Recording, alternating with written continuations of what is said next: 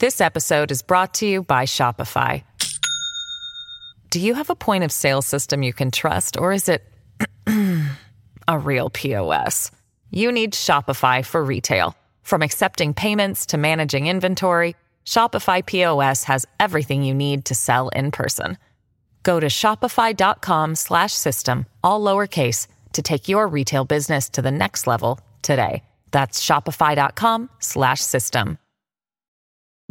Families have a lot going on. Let Olly help manage the mental load with new cognitive help supplements for everyone four and up, like delicious Lolly Focus Pops or Lolly Mellow Pops for kids. And for parents, try three new Brainy Chews to help you focus, chill out, or get energized. Find these cognitive health buddies for the whole fam at olly.com. That's O L L Y.com. These statements have not been evaluated by the Food and Drug Administration. This product is not intended to diagnose, treat, cure, or prevent any disease.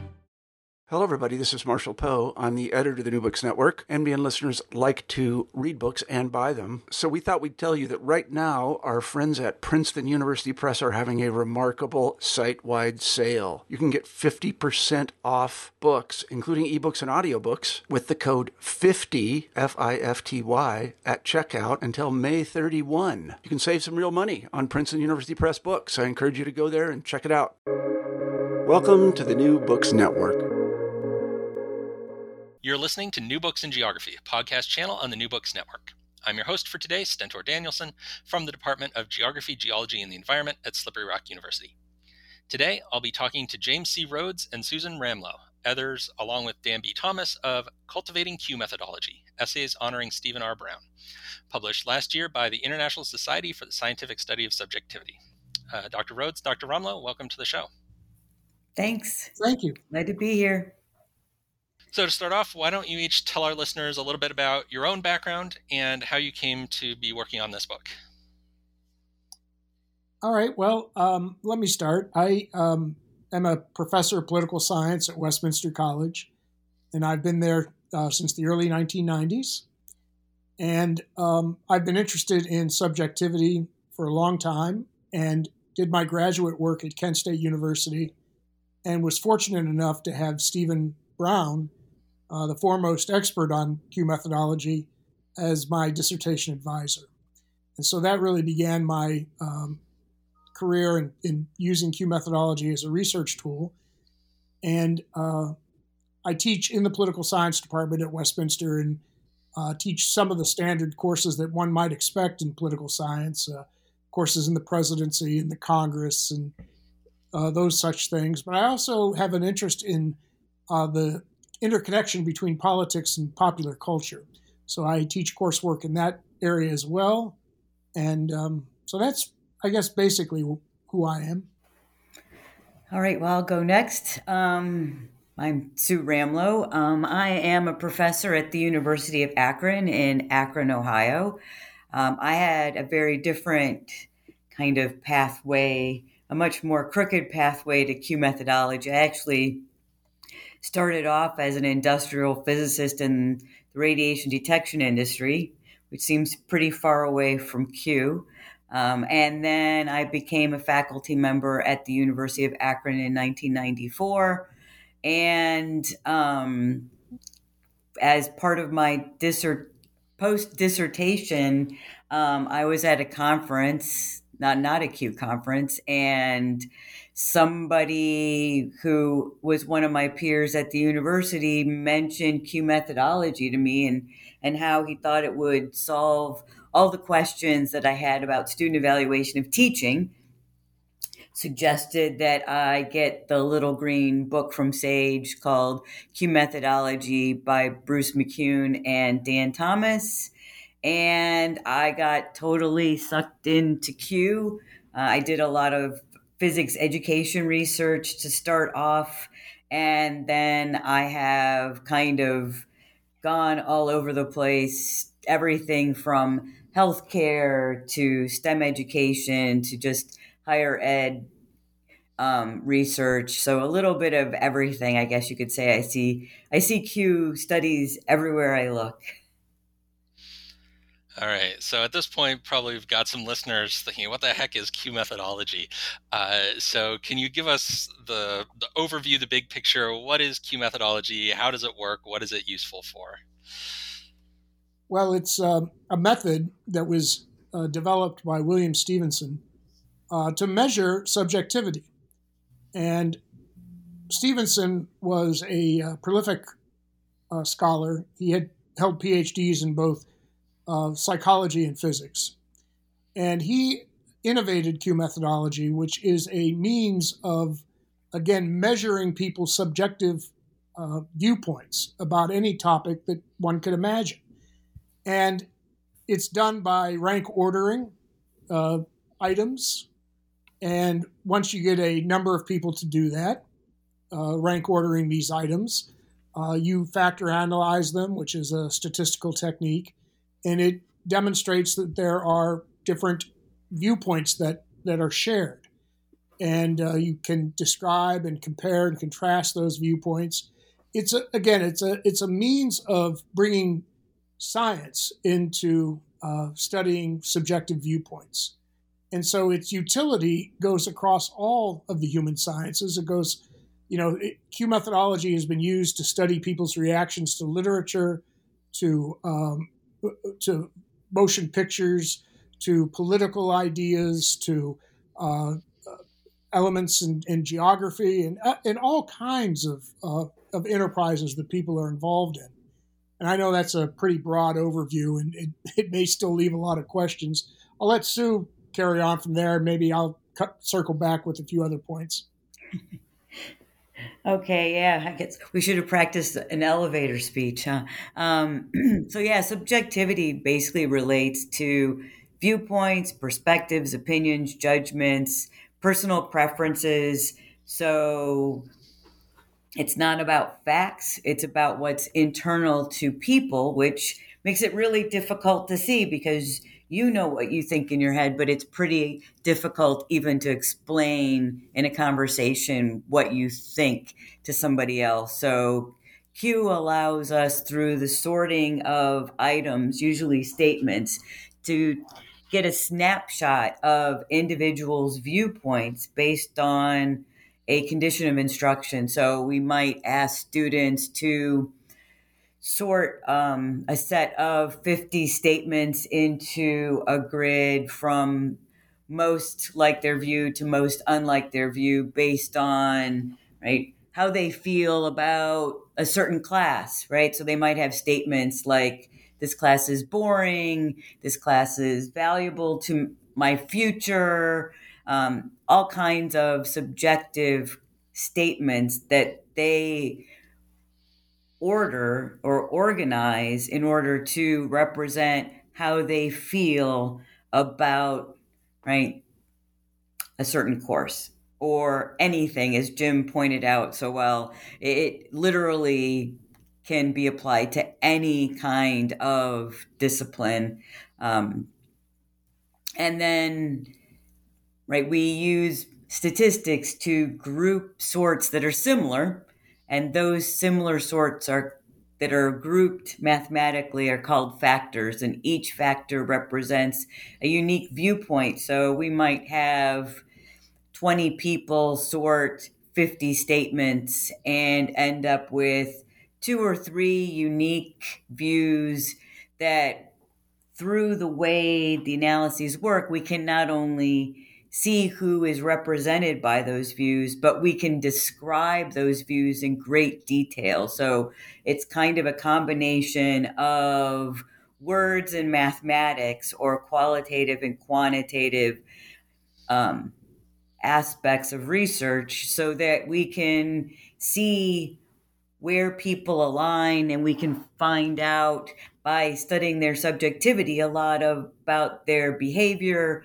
Maybe if we want to make a course more interesting, we could use the results of a Q study to make some changes, right? So we can use it in assessment, we can use it in marketing. It's it's just kind of endless.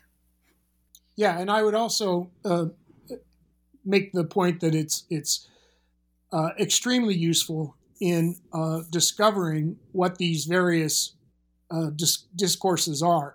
You can imagine a situation in which, um, let's say, uh, you're the department chair of a, of, of, a, of a department and you've got some issues going on among the faculty in the in the in the department. Um, a Q study of of that those viewpoints might help to clarify the things that are not only that people are disagreeing about, but in that instance, the things that they are agreeing about, agreeing with, and those are the things that you might want be able to move on in a policy way, right? So you you, you have two groups that you think are disparate, and in many ways they are, but there are certain things that they agree with, and you can then uh, make great progress as a as a unit on those things that they agree with. So there's various ways of using this. It's not only to point out what are the differences amongst groups, but what might be similarities. Yeah, and I'll, and I'll add too that most people are used to doing surveys where they have to respond right one to five about how they feel about an individual statement and typically when those kinds of um, methods are used to look at opinions, for instance, right? They look at everything in aggregate. So everything kind of as a normative approach. So they take the average of all those values and come up with an overall opinion. But that opinion might not represent any actual opinions. I sometimes tell the story of a former department chair where part of our process of evaluating him was to rank him on a scale of one to seven. And when all the numbers were crunched, right, he had about a three and a, somewhere between three and a half and four out of seven. But when you read the qualitative comments that people had also submitted, it just didn't seem like there was a middle of the road kind of view. And so when the head of that committee plotted the data points for the rankings the faculty gave, there were basically lots of rankings that were one and two, so really weren't uh, happy at all with this department chair's performance. And others were six to seven. They really liked that department chair. So obviously there wasn't one view that was at three and a half or somewhere in the middle. Right? Q lets you tease out those differences, and that makes it incredibly useful. And it eliminates this assumption that there's just one view that we can find by aggregating all of the values collected. Yeah, and just to add my own perspective into the picture here, right? You could even find out that all those people that were ranking that guy really low, there's actually like two separate camps that like hate him for totally different reasons, and Q would let mm-hmm. you tease that out as well. Right. Yeah. Yeah, and you know, I, I, just want to echo as well the, the point of how many different areas Q is applicable to. And this is something that I think you know comes through in the selection of chapters in the book because you know here I am I'm the host of the geography channel and I've used Q in a, a variety of geography and environmental studies kind of context with Superfund site cleanups and wildfire management and environmental justice. Um, and you know, I'm talking to a physicist and a, a political scientist, and uh, you know, hopefully this interview will get cross-posted across a number of the NBN channels as well, because there's so many different areas that you could apply uh, Q to.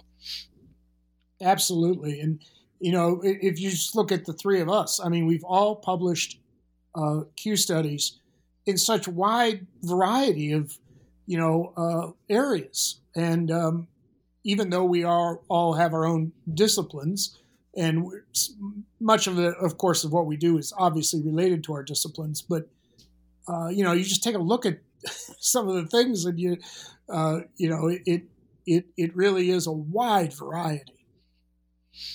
Yeah. Okay, so now that we know what Q method is, let's talk about who Steven R. Brown is. Why why is he important enough to have a whole essay collection dedicated to him? Uh, all right. Well, I, uh, start again, and Sue can certainly follow up. Uh, Steven Brown was one of uh, William Stephenson's graduate students. And uh, he has made it his life in his academic life to promote the ideas of William Stephenson and uh, Q methodology.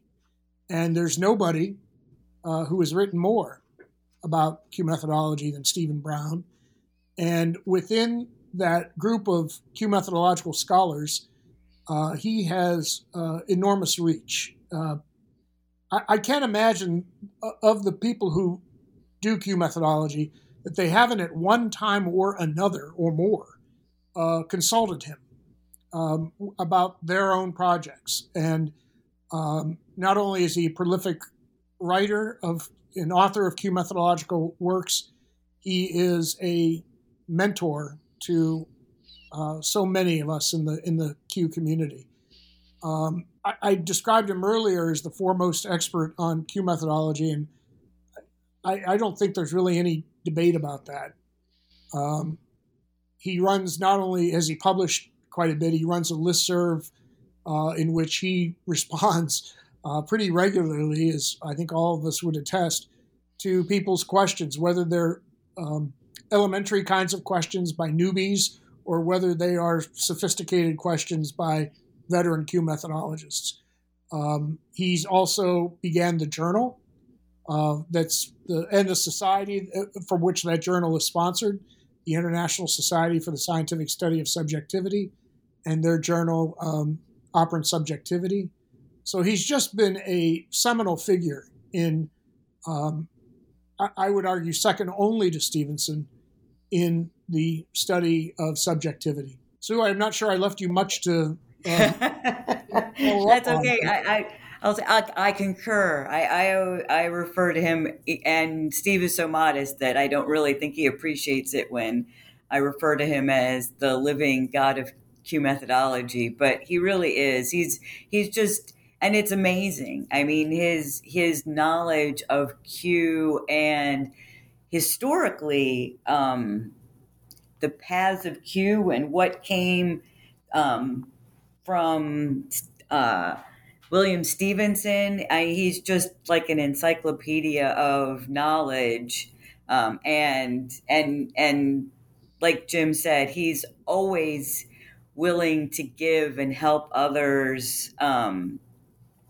learn more about Q, answer their questions. I mean, that's really how we ended up with the title cultivating Q methodology because we we bounced a number of titles around. And in the end we we decided that that's really what Steve has done with his academic career despite the fact that he has been retired for from Kent State for a number of years although he still teaches no longer in political science, but in um, in their um, I think it's assessment and measurement. Yeah, um, but but he is he is he is in his 80s and still giving and talking about Q all all the time, and he just we really wanted something to help him see how important his contribution has been to Q, but also to each of us.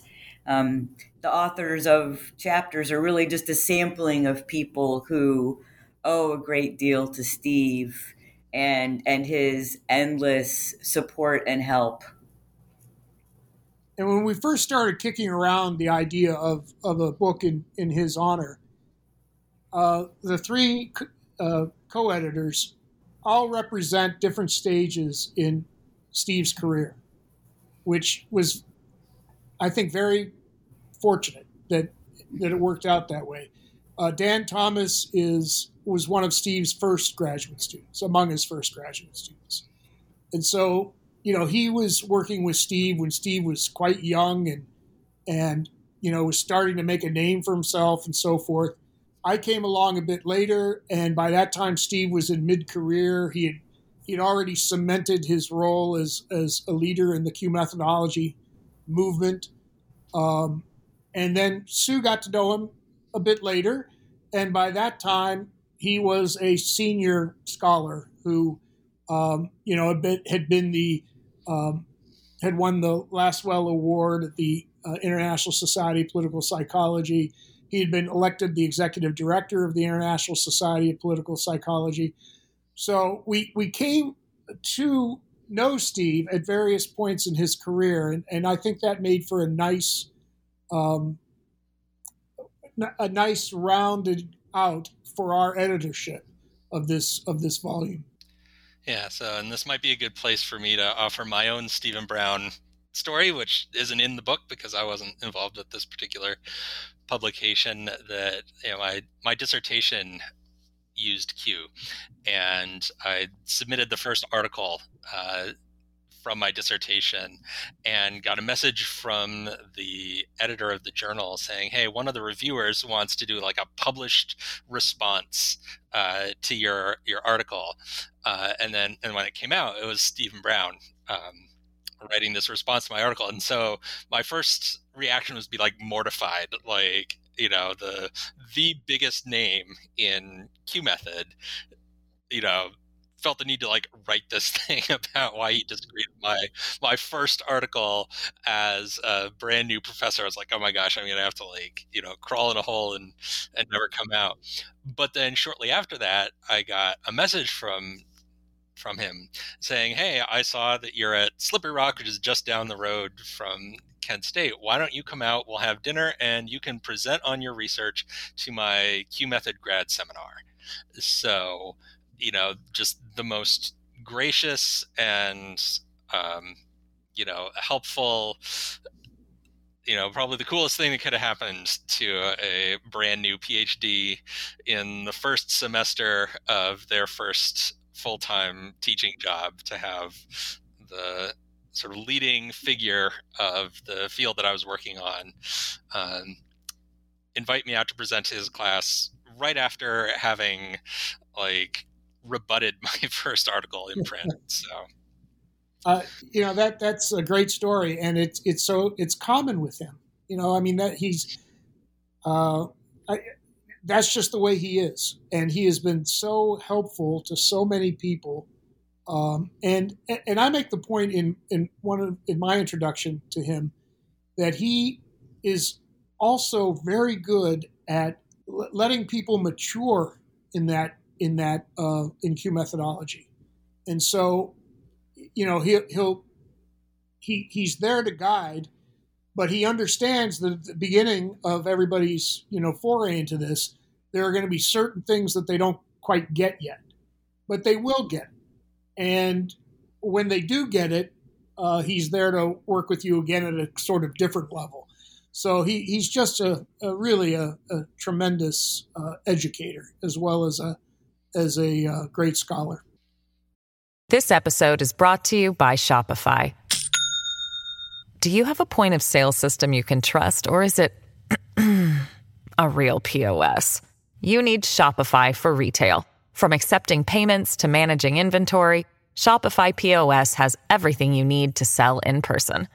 Go to shopify.com/system all lowercase to take your retail business to the next level today. That's shopify.com/system. Okay, so let's talk then a bit about the specific chapters that uh, make up this book. So, looking down the list of chapter authors, you've got a lot of the big names in in Q, sort of the next tier down under Stephen Brown in terms of prominence in the Q community, but then also some people that I personally didn't recognize that aren't aren't quite as uh, prominent, and they're people from uh, across a lot of different uh, disciplines and, and fields. So, can you talk about the the set of authors that you've got, sort of how you uh, found all those folks and got them involved with the book project and kind of how they collectively represent the breadth of the Q community. Yeah. Um, well, we reached out to a number of people that uh, we thought would want to contribute to this uh, project. And uh, frankly, there were almost no one who said no. And those who said no didn't say no because they, they didn't think this was a worthy project. It was just that they were at a stage in their life when they were retired or something, and they just, you know, were they weren't wanting to be involved in any kind of writing any longer. Um, and we looked for people too who had uh, had long relationships with with uh, Steve in either uh, having been graduate students of his or someone that he had worked with over time in the society. And so there are people like Mike Strickland, who was also a graduate student of William Stephenson's, as well as um, Rob Logan, as well. Um, there, there, are a number of a few of those folks that are still um, with us. And uh, then again, people who've just been involved in the society for a long time. Uh, Sue, do you have any other thoughts about that? Um, um, no, that's pretty much it. I mean, there there might be people who, at at by the time Stentor, by the time you and I kind of got into the Q um, groove, had already basically retired or or were no longer deeply involved, like uh, Dave Gillespie, who was one of Steve's students who did work on um, third parties in in uh, political science. So, but his work is older.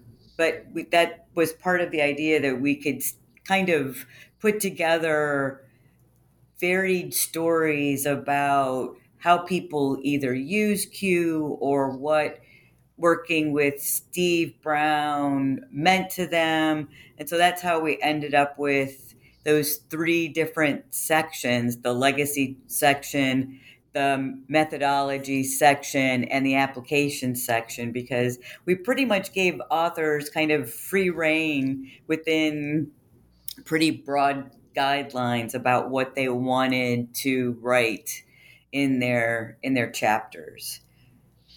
And that's actually a, a, great segue because I wanted to talk about kind of each of those three sections. So, you know, we don't really have time to talk about each individual chapter on its own, um, mm. but we can kind of talk at them at that that level of that the sections and some of the different kinds of things that uh, readers will find in this book. So let's start with that. The first section, the legacy section, that is more about you know Stephen Brown himself and his role in the development of Q. So can you talk a bit about you know what's what's in that section? What do we learn from those chapters? Uh, Sue, why don't you start with that? I feel okay, like I'm starting all the time. Okay. um, well, for instance, Jim Good has is really a psychology historian, and um, so he wrote about William Stephenson, but within an interesting context that kind of showed the progression of Stephenson's career, and then that was a nice segue into um, Mike Strickland's work that was very much focused on kind of visualizing Q methodology and finding ways to communicate. Um, he's really a journalism person, and so he's he was very focused on ways of communication and communicating um, things relative to Q and in his within his discipline of journalism. Um, and then Paul Stenner um, has done a lot of work um, with Q, but um, intertwined with constructivism. And um, he also wanted to write about how his research was basically buoyed by Steve Brown. And then I already mentioned Dave Gillespie a little bit, where his is really kind of a, a progressive story of what he did with Q, but within kind of a framework of Steve's continued um, influence on his research and his investigations. You want to add anything to that, Jim? No, I think that that's a really good uh, summary of that kind of section. And there were people, you know, and again, as Sue said, uh, we gave them wide latitude as to what they wanted to write about. And once we got a sort of abstract from each of them, that's when we decided that this formula made sense. because there were people who wanted to write about what Steve really had meant to them in their life and in their career and so on and so forth. And there were other people who wanted to focus on methodological issues that they certainly had either learned from him or at least were informed by him. And so that formed that section. And then the last section were simply, you know, Q studies that um, uh, people could see the utility of the of the method. And uh, so that's really, and then of course the last section was, or the last thing we put in was a bibliography, uh, so that people can have as up to the date as we could do it. Um, at least at the time of the printing, of Steve's exhaustive um, bibliography, which I don't know, it's more than 100 publications at least. it's so, very long. It's, it's very long. I think it's like 20 something pages. I think that was maybe that was just the Word document. yeah, maybe, maybe. And in the methodology section, you know, uh, again, some very sort of important issues in the Q community uh, about the methodology are addressed in, in those issues. Uh, Amanda Wolf on Q sorting, Sue on what a science of subjectivity might be. Um, Braswell, Robert Braswell's chapter on um, rotation of Q data and how uh, he demonstrates some very important concepts in that in that um, in that chapter. It's it's really well well done, uh, and it it takes on some of the um, folks in Q methodology who are insistent more on statistical technique, uh, more preoccupied with that than perhaps they ought to be, and he demonstrates why that's the case. So there's some really interesting things in there. Uh, that article at the end of the section that uh, Thomas and McKeown and, and I did on popular culture and how to use Q methodology to study popular culture. I, I think, as uh, if I may say so myself, is an interesting chapter because it it it demonstrates um, how a, a Q methodology can be brought to the study of of an area in which um, those who practice in the popular culture field, uh, I can tell you, they have some difficulty with that because once you start throwing numbers around, they get all panicked because they believe you're going to be reductionist and you're going to miss the bigger picture in understanding uh, the phenomenons of popular culture. But that's not at all the case. And what we demonstrate, I think, in this article is that what's interesting about popular culture is the popular, right? So the people's viewpoints about, in, in that case, the television show Breaking Bad, helps to explain why that that uh, television show was so resonant with the American public. Um, so, at, at, any rate, that, that, that, I think that's a, an interesting uh, chapter in that um, in that group of articles. They're all very interesting. I'm not saying that's more interesting than the others. It was just one that I'm more familiar with for obvious reasons. And then the applications um, section with articles by uh, Ali and Kinsey. Ali is a graduate student of Dennis Kinsey's at Syracuse University, and that may have been one of the names that you weren't familiar with. Uh, Baker and Van Exel on Q methodology and questionnaires, which certainly, I guess, could have gone in the methodology section. Those are all decisions that you know you, you make. That is this methodology? Is this an application? uh, Boss's article on the Constitution in the public mind. Again, a, a, an interesting article because it, it Boss is one of Steve's earliest graduate students, and what he did his dissertation on public images of the Constitution, what it meant to people, and of course he's doing this at a time of, of great turmoil in the country over the Vietnam War and so forth. He want, he goes back 45 years later and gets many of the same people who did that Q sort in the early 1970s to do it again. And the interesting thing there is there's it shows great stability of those factors that he first got in oh I don't know 1971 or 72 and again 45 years later. So it's an interesting look. And then McKeown and, and Thomas on uh, civil religion which was something that was of an, an area of both great interest to, to both of them.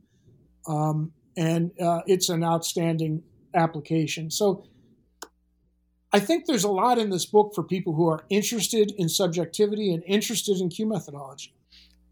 Yeah, and at the risk of slighting the people that I don't mention, you know, I think the the chapter that you mentioned there on rotation was uh, a particularly important one. I think both for me because that's one aspect of Q that I don't have a strong grasp on, and it was really great to see it sort of laid out visually how different approaches to rotation can affect the conclusions you would draw from the same uh, data set, but then also because I know that that's an issue that Steve Brown cares about a lot. And you know, very often see him posting on the listserv and stuff that he has, you know, has strong opinions about uh, the use of rotation and and you know how to do it and and as you said you know not just relying on the statistics to do the work for you um, when you're doing a, a Q study so i yeah i, really I agree yeah it's it's a really important chapter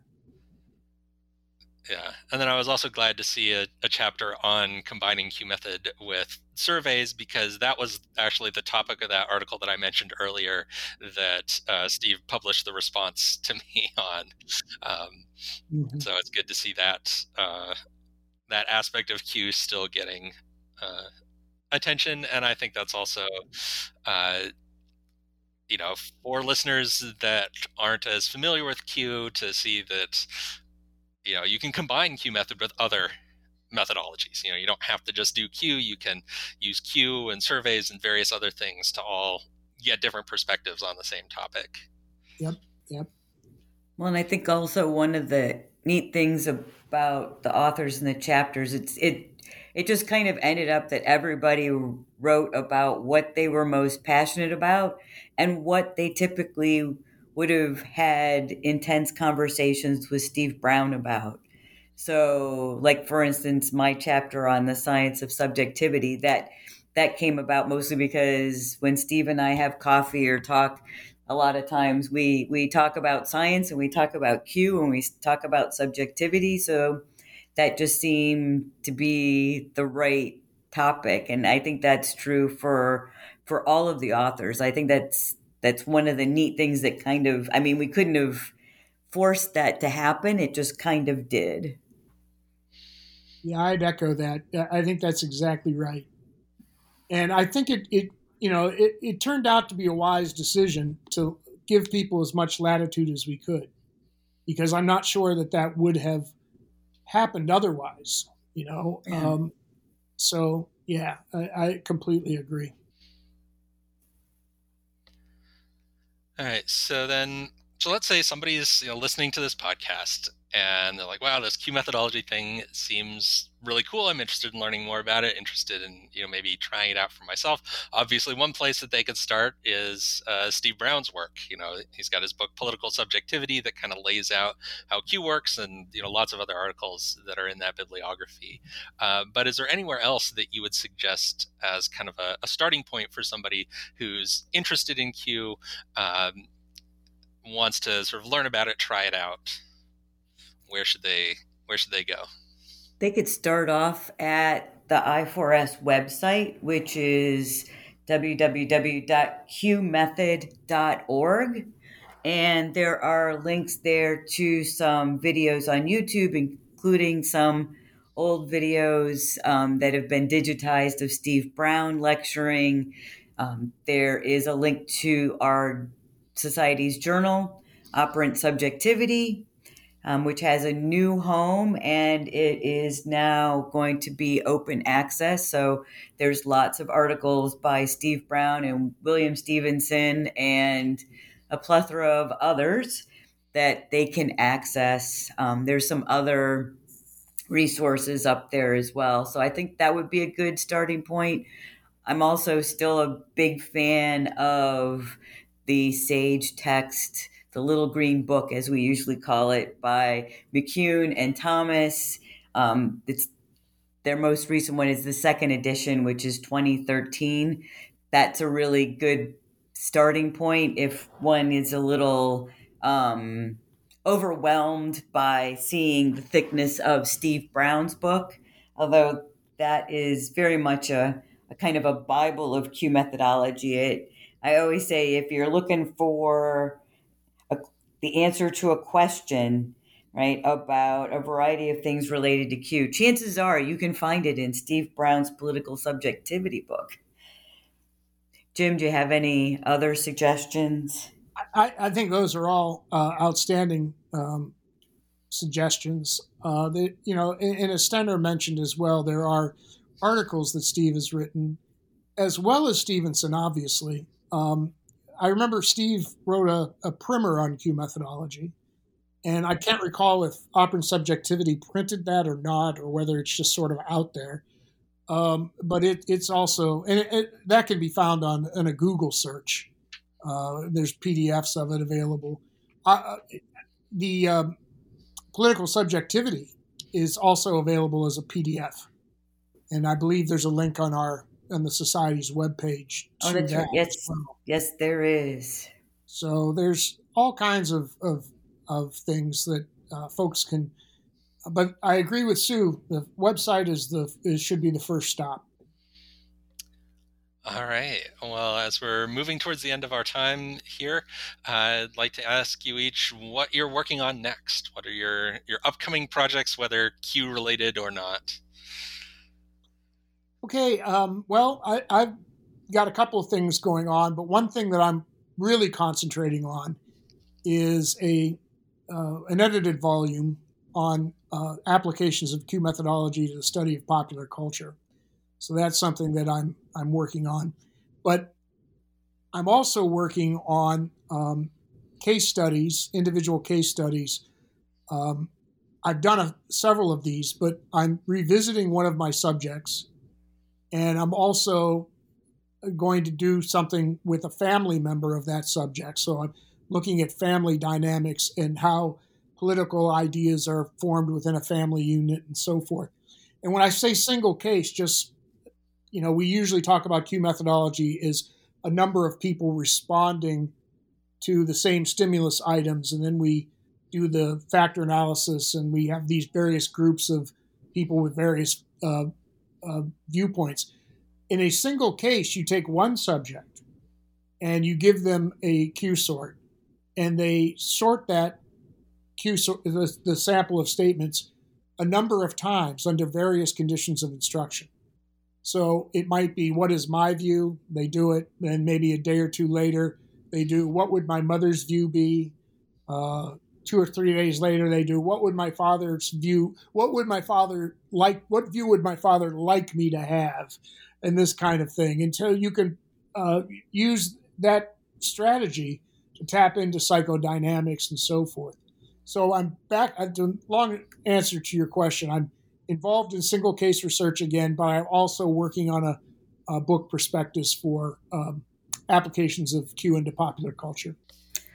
And I'm in the throes of uh, study, just just kind of starting off developing my concourse, um, but it will be looking at retention of engineering students in college, undergraduates, um, why why they might change their major and why they might stay. There's a lot of studies, both very quantitative and very qualitative, that look at this topic, but as I was talking about earlier, they look at things more or less in aggregate. And I'm looking for kind of interaction. So, are there is there a certain combination of perspe- uh, within a perspective that lead students to change their major, say from mechanical engineering to business.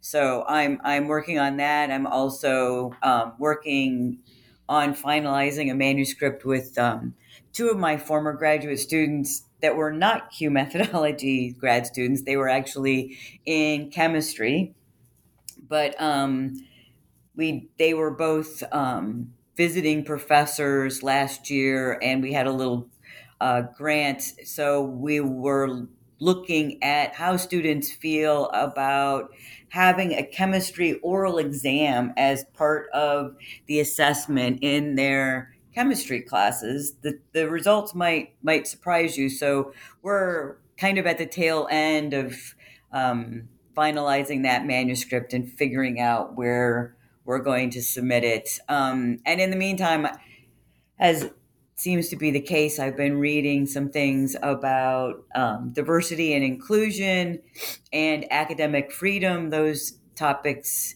have both been in the news a lot recently with um, an adjunct being fired, um, even though her institution says she wasn't fired, um, for um, showing a picture in her art class of Mohammed.